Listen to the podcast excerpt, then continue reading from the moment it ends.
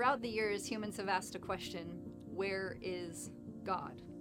Where's God? Not just in this situation or that circumstance, but where is God? And many times we've answered that with this holy place or, or this church or this spot if I make this journey to there.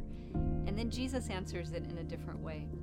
John chapter 14, verse 20 says, On that day you will realize that I am in my Father, and you are in me, and I am in you. So the answer to the question of where is God today is in you.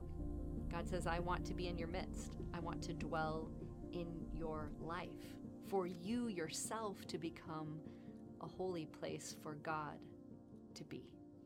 The word of the Lord for you and I. You might be looking over there or over there for God. Where is God? Right there with you.